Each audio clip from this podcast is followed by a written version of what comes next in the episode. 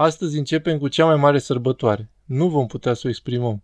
O să rugăm pe Hristosul nostru să ne permită să ne închinăm la ieslea în care s-a născut, să ne închinăm la micile zdrențe care l-au înfășurat, să ne închinăm cu evlavie preacuratei Maicii sale, care l-a ținut în îmbrățișarea ei cu atâta îndrăzneală. Aceasta care și-a întins mânuțele ei să-L ia din dreapta lui Dumnezeu și Tatăl, pe Dumnezeu cuvântul pe care nu-L încape zidire, să-L ia cu mânuțele ei și să-L pună înăuntrul ei să-i dea firea omenească.